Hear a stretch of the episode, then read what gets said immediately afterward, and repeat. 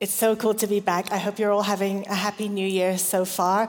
Um, in case anyone has never heard me speak, the accent's funny. I apologize if it's distracting. Before I start, I would like us to be able to take a real practical application away with us today. So I would like to ask you, if you would, and if it's not too triggering, don't share it, just quietly in your own mind, to bring to mind a memory of slightly stressful or challenging situations, just one actually, just one situation that you have found challenging in recent time that you went through took you out of your best self for a moment. Just pop that on the shelf in your brain somewhere and we'll come back to it later. But today we are talking about Sabbath rest and I'm so excited. We're in the very first of a series of nine spiritual practices that we're going to be enjoying from now until Palm Sunday. And we're starting with a really, really good one. It's exciting times to be part of the church. But before we start, please can I remind you that these practices are not here to stress you out or to burden you or to make you feel overwhelmed, judged, or condemned in any way. We're not here to put guilt or pressure on anybody. These practices are designed to help us to deepen our spiritual walk, to deepen our faith, and to help us to align more and more gradually with God's plan for our lives.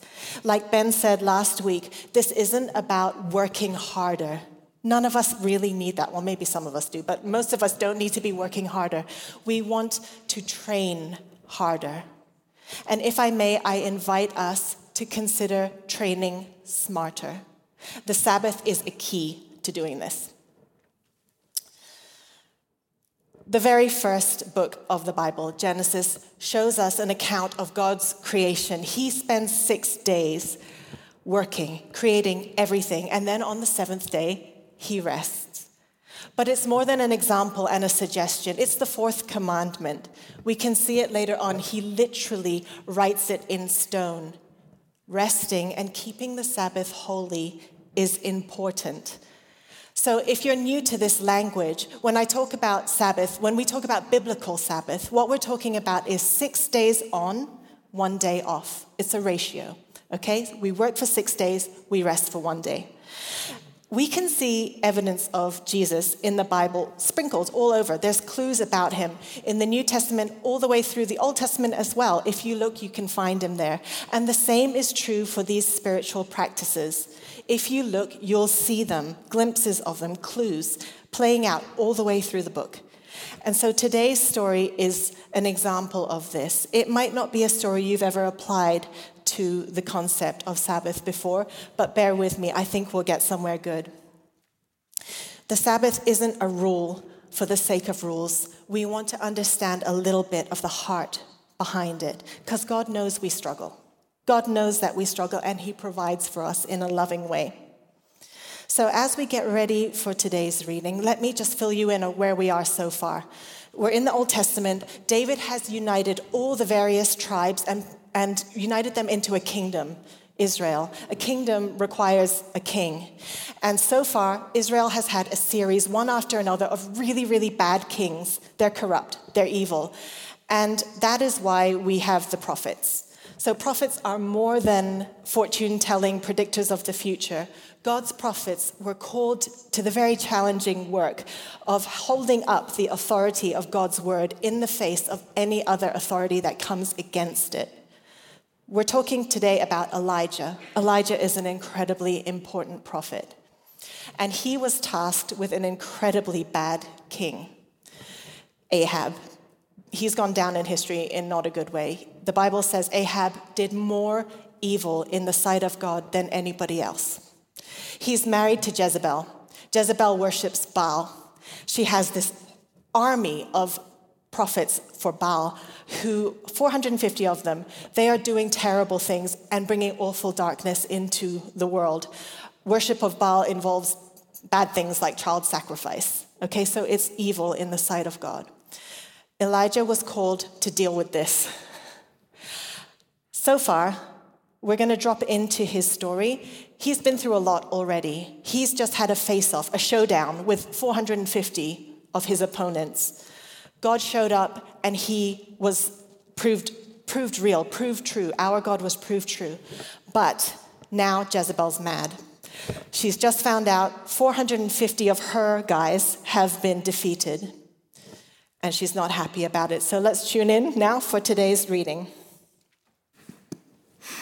Now Ahab told Jezebel everything Elijah had done and how he had killed all the prophets with a sword.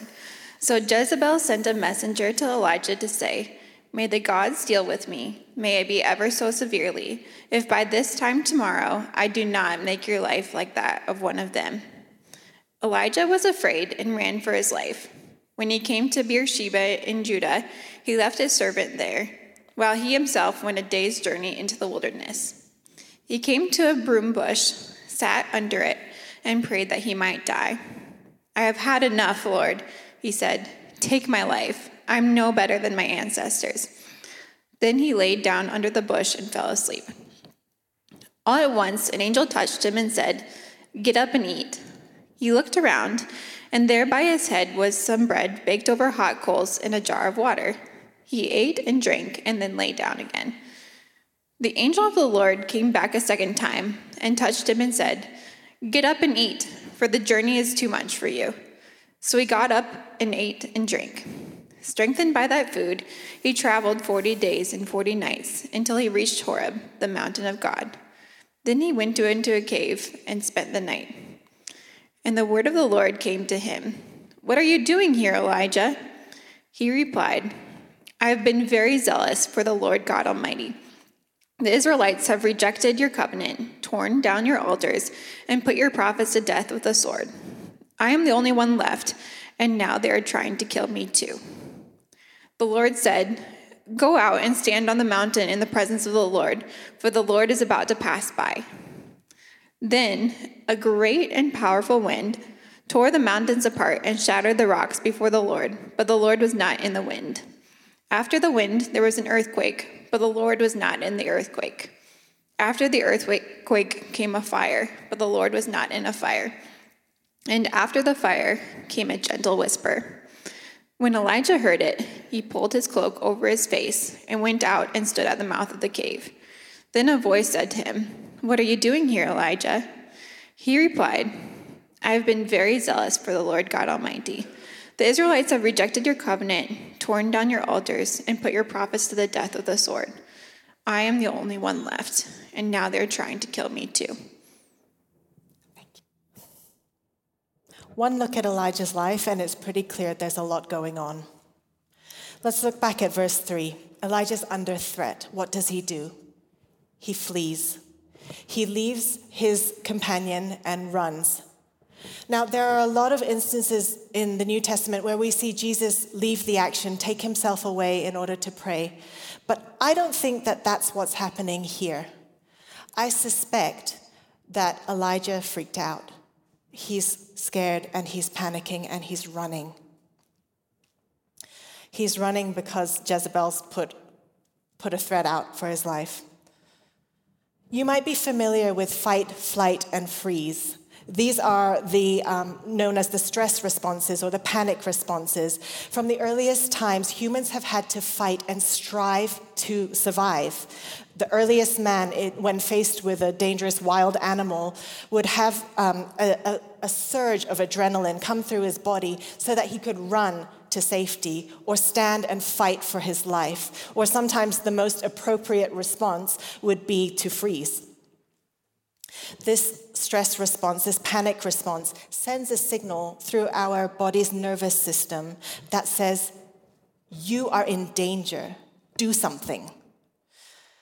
Now, Tom and I are still relatively new in America, and where we live up on the mountain, we have a good amount of wildlife. It's amazing, I love it. Not, not much of it is particularly dangerous, but we moved here from England. And in England, if you wake up to find that your rubbish bins have been knocked over, there's three reasons why this would happen. One, a fox, about, about this big. Two, a badger, roughly about the same size. Or three, somebody on his way home from the pub. Here, we have bears. Bears. I didn't know. I had no idea until we moved here. And it's thrilling. I love bears, but I'm also a mum, so I need to be sensible. And I felt that it was necessary to read up about this because um, I knew kind of in the back of my mind that there are some bears you're supposed to play dead for. but I got a bit confused because somebody else said something else. So I did some research and I found a nice little poem that's very helpful to me. If it's brown, lie down. If it's black, fight back. If it's white, say goodnight. You're gonna die. but even poetry can't save me because what I found in real life is that Californians' black bears are decidedly brown in appearance. It's confusing and the margin for error is big. But don't worry, I have no intention of having a standoff with a bear, and it turns out the bears are not very interested in me either, thank God. But here's the thing most of us are not under threat by wild animals, but a lot of us do feel that we're under threat. Modern life alone has us triggered into that panic stress response that is exactly the same as it's been since the beginning of time. Our bodies are always ready to fight or to run or to freeze in paralysis. And you know what? Modern stress has added another one to the list. It's now fight, flight, freeze, and fawn. To fawn is to become very submissive and people pleasing. It's a type of proactive defense mechanism. So let me ask you what happens to you when you're under stress? What's your go to? It's not intentional usually, it just happens. That thing that I put, asked you to put on the shelf, that stressful thing that you went through, whatever it was, maybe a job interview, a presentation, an argument, a big bill arriving. How did you respond? I know this will depend on what the situation was, and it will also depend on how well you slept the night before, if you're hungry, or whatever else is going on. Like black bears being brown sometimes, it's hard to always work out exactly what's happening to any individual in any given situation. But let's just take that one example, and I've written a little personality quiz for us to try. You don't need to put your hand up, because that would be weird. Um, just, just answer it for yourself. So, when you were under your stress, what did you do? A, you got really angry and you went down fighting. B, you did a runner. You removed yourself from the situation. C, you went into a type of paralysis, kind of burying your head in the sand and hoping if you ignore the problem, it would go away. D, you swallowed your own principles and gave in to somebody else to avoid disappointing them but kind of forgot that in doing so you were disappointing yourself. E, some combination of the above. Or F, maybe you're really proud of how you handled it, and if that's you, congratulations. We're not here to just beat ourselves up for the sake of it. That's not what we're doing. But please pray for us, because there's a lot of people in the room who struggle. Our nervous systems are all over the place, to the point that I'm starting to believe this thing that I read recently that says, the true measure of success is a calm nervous system. I saw it on Instagram, so it must be true. it's impossible to be our best selves when we're stuck in that panic response. Who are you when you're your best self? I know that sometimes I get so stuck in the stress that I can't even remember. We're about to jump back into Elijah's story, but before we do this, I really want to show you this video that has been the biggest blessing to me um, over the holiday period. Some of you might have seen it already. It's a little boy in England who's just been given his role in the Nativity. Um, not sure that Nativity translates here, but in England, every single primary school will have like a, a the, the little ones act out the Christmas story in an assembly, and the parents go and watch them. So we've got like the whole setup, the, sh- the, the animals, and the main players. So here's Milo telling his mum about his role. Go on. Guess what I am for the nativity? I'm a classic one. Classic role, is it? Classic part? Yeah. Um, Joseph. No. Uh, one of the three wise men. No. One of the innkeepers. No. Press Um, button to answer. Call rejected. But it's a classic part. Yeah. Okay. Um, you tell me then, because I'm door holder number three. I'll be holding doors. that's amazing. Holding doors for who? Um, probably um Joseph and Mary. Oh my gosh, were you pleased when they said that? Yeah. And What did you do? and I was like, I'm a door holder. Get in there. Let's go. Yes. Whoa. Don't you love him? I can't get it out of my mind. I want to be like Milo. I think if he holds on to that attitude as he grows up, he will be able to say, truly, it is well with my soul. Whatever my lot, it's well.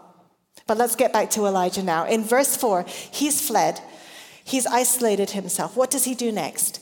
He collapses and he tells God he wants his life to be over. God, I'm ready to meet my ancestors in the, in the grave. Don't raise your hand, but I'm willing to bet I'm not the only one in the room who gets to that level of drama. What next? Verses 5 and 6. He sleeps. He sleeps, he wakes up, has something to eat, and goes back to sleep. Theologian Dr. Joy Clarkson tweeted about this a few years ago, and it went viral. Here's what she said. This is your gentle reminder that one time in the Bible, Elijah was like, God, I'm so mad, I want to die. So God said, Here's some food. Why don't you have a nap? So Elijah slept, ate, and decided things weren't so bad. Never underestimate the spiritual power of a nap and a snack.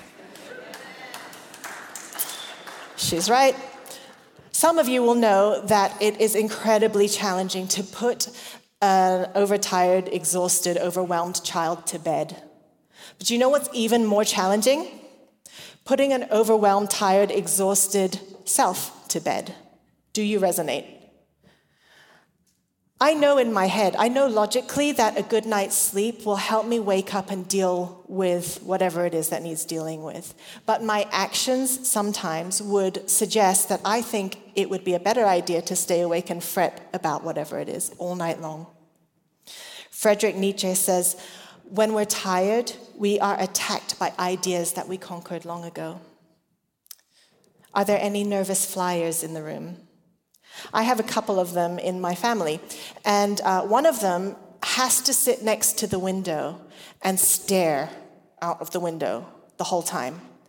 And I'm talking about a long haul flight here. You're supposed to sleep on those. But this person stares. Why? Because if they stop staring out the window, the plane might fall out of the sky. It doesn't make sense. Poet and philosopher David Whyte says this To rest is to give up on worrying and fretting, and the sense that there is something wrong in the world unless we are there to put it right. So let's go back to Elijah. We've left him sleeping in verse 6. He gets up, he eats again, and then he travels for 40 days and nights, arrives at a cave. What does he do next? He goes back to sleep. Tish Harrison Warren is an Anglican priest, and she says this Sleep is an inevitable ritual whereby we acknowledge our limitations before a limitless God. It sometimes takes trust to fall asleep. Then God wakes him up and he asks him, What are you doing here? This is an interesting move on God's part, if you ask me. Why would an all knowing, ever present God ask him that? He was the one who orchestrated the, the journey. And then he asks him, Why are you here? Elijah responds, though, he knows exactly where he is in his own story. God, I did all the things you asked me to do. It still didn't go well. I'm the only one left, and now they're trying to kill me. What comes next? Verses 11 and 13, in my opinion, are is just the most beautiful passage, one of the most beautiful passages in the whole Bible, because God tells Elijah to go and stand on a mountain and wait. I think it's important because this is a verse that's really helpful in the times where you don't know where God is, where you can't seem to find him. He tells us exactly where he is and where he's not. He's not in the storms, he's not in the winds, he's not in the earthquake or the fire. He's in the gentle, quiet whisper. And life is full of storms, earthquakes, and fires, figuratively and literally. And it seems like once you put one fire out, something else happens over there. And I've, I've found, sadly, that there's no logic, reason, or fairness to this rhythm.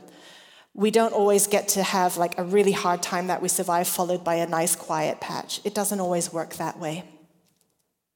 But you know what else is the good news? That God is always there. He's always present and He is always just one prayer away. But He whispers. He whispers. He communicates with us in such a way that we have to lean in. Elijah submitted to sleep. He rested, he ate what God gave him, and he was able then to hear God in the still small whisper. Is it possible that if he hadn't rested, he might have been so busy running around and fleeing and fretting that he could have missed it? I know that I don't want that to happen to me. Next up, God tells Elijah where he is. I'm in the whisper. And then he asks Elijah the exact same question again Why are you here? And Elijah answers with the exact same answer. Only now something's changed. Now he's heard from God. Now he knows where God is.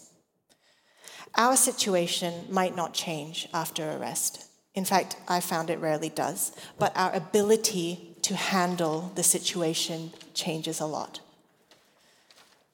And this is true for so many types of rest, but it's profoundly important when it comes to spiritual, holy Sabbath rest, which we're going to talk about the practicalities of that in a minute. But before I do so, I, just so I don't leave you hanging, I want to tell you what happened to Elijah after that. He um, downloads basically a very clear plan from God about what he needs to do, but God also addresses his very big concern, which is that I'm alone doing this. I'm the last one. God says, actually, you know what? You're not the last one. There's some other people out there doing my work. It's not all on you, but I still need you to do your work because this is why I've put you here. I've called you to this, and um, you can do it. You can do it faithfully.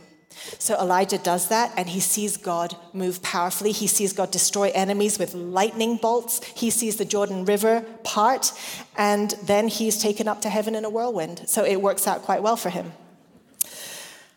What does Elijah's story have to do with the Sabbath? We're different people after we've met with God.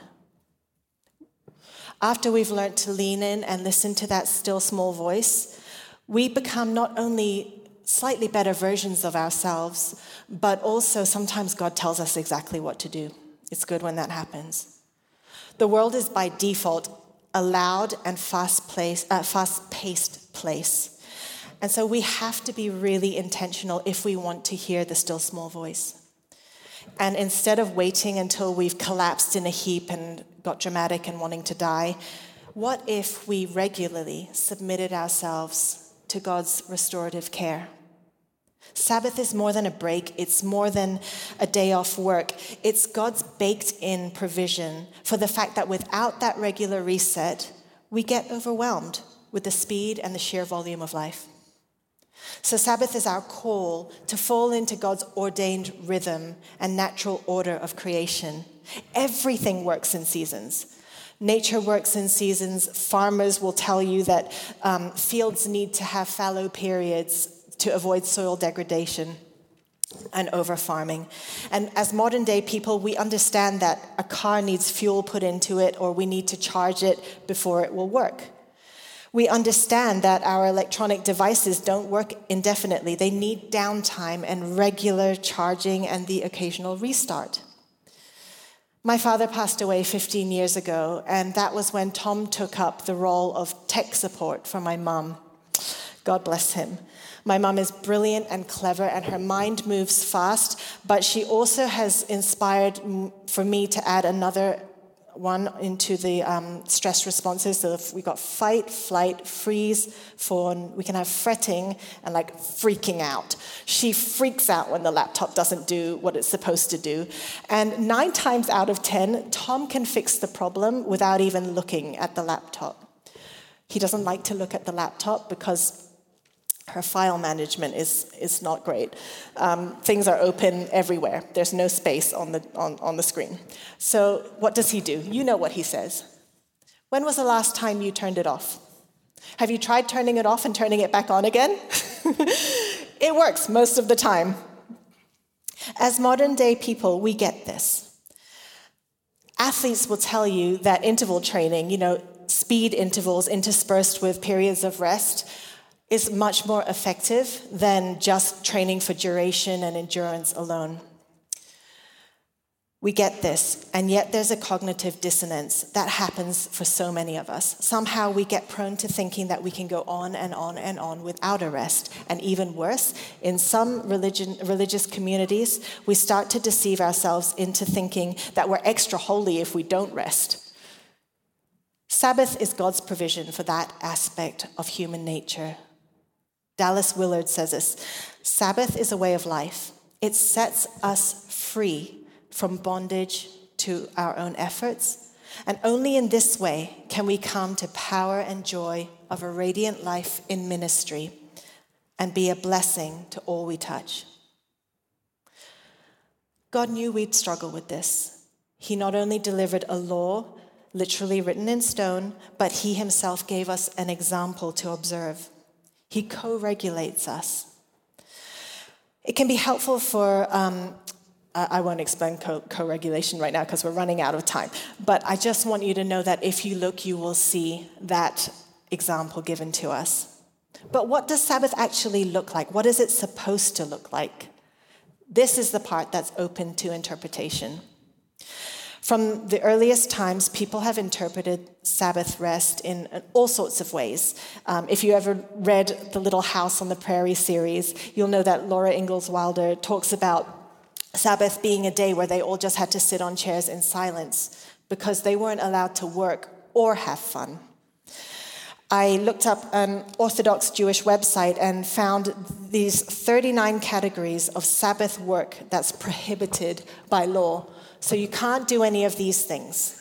Okay, don't do any of these. I'm, I'm kidding. I'm making a joke out of this. But the question is we can, we can get wrapped up in what's allowed and what's not. What can I do? What can't I do? What should I do? What shouldn't I do? And this is a part of being um, in a life of faith that we need to be careful about and, and keep, a, keep a tab on. Because for one person, binge watching an entire Netflix series or playing video games is exactly what the doctor ordered. And for someone else, that is exactly what they need to not do. And we have to be mature and grown up and open to the Spirit's guidance to kind of find our way through this. And also, if I may say, not worry too much about what the next person is doing. But what if your work schedule doesn't allow for a 24 hour block of rest? It, it can be divided up. I took out my calendar, my, my calculator this morning, and I was like, 24 times 7 and then you minus 24 hours, and then if we can intersperse those around and just make it add up. But I think once you get the calculator out, I start missing the point. I start missing the point a little bit. That's not what this is about. There is a spirit to resting that um, is kind of opposed to the should and shouldn't and policing that we tend to get caught up in as well. Jesus gives us another example of this. Uh, we don't need to turn to it right now, but if you want to look at it this week in Mark 2 23 to 28, there's the story of him and his disciples going for a walk through the cornfields and they pick the corn, and the Pharisees pop up and go, Ha, I caught you, you're working. And Jesus says, Hey, the Sabbath is for us. We, Sabbath is made for me. It's not, I'm not made for it. I don't serve it. I am not a slave to it. But John Mark Comer has a website. Uh, we have a QR code to share with you where he um, shares some really practical tips, and you can sign up if you want to kind of be really intentional about looking into this. But there are some bullet points for you to remember. The first main one is to start small, to go easy on yourself, and then to just stop. Don't let Sabbath become another item on your to do list. Rest. You might need to spend the first several Sabbaths eating and sleeping like Elijah did until you feel restored enough to hit a different rhythm. David Whyte again says rest is not self indulgent. To rest is to prepare to give the best of ourselves and to perhaps most importantly arrive at a place where we are able to understand what we've already been given. Number three, delight. Do something life giving. Who here considers themselves someone who plays? Do you know what it is to play? Sometimes we lose it as we grow up. What delights your soul? Have you unearthed your passions or hobbies or anything that feeds you in a way that might be completely separate from productivity and work. Dan Allender says Sabbath is our play day. It's not a break from, from the routine of work, but as a feast that celebrates the superabundance of God's creative love. Do you know how to play? Is it time to learn again? And number four, worship. Commit your rest time to God. Pray at the beginning and the end of Sabbath to just be really intentional about it. And you can come to church and worship with others, or you can stay home and worship alone. But whatever you do, I want to encourage you to lean in to hear that still small voice. I'm going to wrap up soon, but finally, I want to say expect resistance. Rest, and particularly Sabbath rest, is countercultural. People won't like it if you're not as available as you used to be. You can expect that and try not to worry about it too much. But what happens if your Sabbath falls on a Sunday and then you're serving at church and you're volunteering and it's, it gets confusing? And again, we start kind of getting pulled into the details of it. For the church staff, they're obviously working today. They can have their Sabbath a different day of the week. But for us volunteers, that's, that can be a tricky space. So I encourage you again, if you are a volunteer, um, to try and compensate for any times that you're giving out at church with another space in the week. Or try and give at church in such a way that is life giving. That's a very big possibility, too. I used to be the volunteer coordinator in a church many, many years ago. And the more I've thought about it, the more I've realized that the strength of a church, the church is only as strong as its most tired or vulnerable or weak or struggling member. We want to be a strong community here. And so that doesn't mean giving beyond what you actually have capacity to give, it means taking on um, the responsibility of saying yes and saying no in accordance to what is right with your walk with God and your capacity. So, church, I'm going to finish now and I'm going to make a final request. Please, can we be a community that is fiercely committed to dwelling in God's promise of rest? Let's love each other so well that we respect each other's boundaries when we come up against them. Because those are an essential pillar to a healthy church. Churches can sadly become stressful places, right? And I don't think that's God's will. People pleasers can be drawn to church communities, and they can also get spat out the other end. And if that's you, and if you have that, I encourage you to come down for prayer at the end of this service and, and see if it's time to make an adjustment. We're going to take a chance now to exercise a restful moment. I'm going to ask the band to come up and they're going to sing a song and give you a space to just reflect on what you've heard this morning. Go back to that personality quiz just then. Have you been a little bit grumpy lately? Is there stuff going on that's bringing out not the best side of your personality? Are you feeling like, um, i want to be a bit more like Milo? I want to be excited about whatever God's got for me. Have you been frozen in fear or not dealing with something that you do actually need to deal with? These are all questions that we have space now in church to consider. Spiritual formation is another name that gets put on these practices. It's a good and right thing to do at any time, but it's particularly important to do if you've been through a season of deconstruction there's a season to prune, to unpack, and to tear down. But then it's followed by a season of rebuilding, and we rebuild smarter. And you're in a safe place today to do that. So let's reflect now as the band plays. Ask God, where am I at with all of this? What shall I do next? What could I do to play? I want to play. Let's pray first. Father, thank you Thank you that it was never your plan for us to wear ourselves out. Thank you that you knew we'd struggle and that you've given us an example and an opportunity to fall into a healthier rhythm. I pray for forgiveness for the times that I've not been able to show up as my best self because I wore myself out. I got caught up in the details and in the shoulds and should nots. Lord, please would you help us, God, as a church to, to show up as our best selves, to take care of the rest, to encourage one another. We commit all of this to you in Jesus' name. Amen.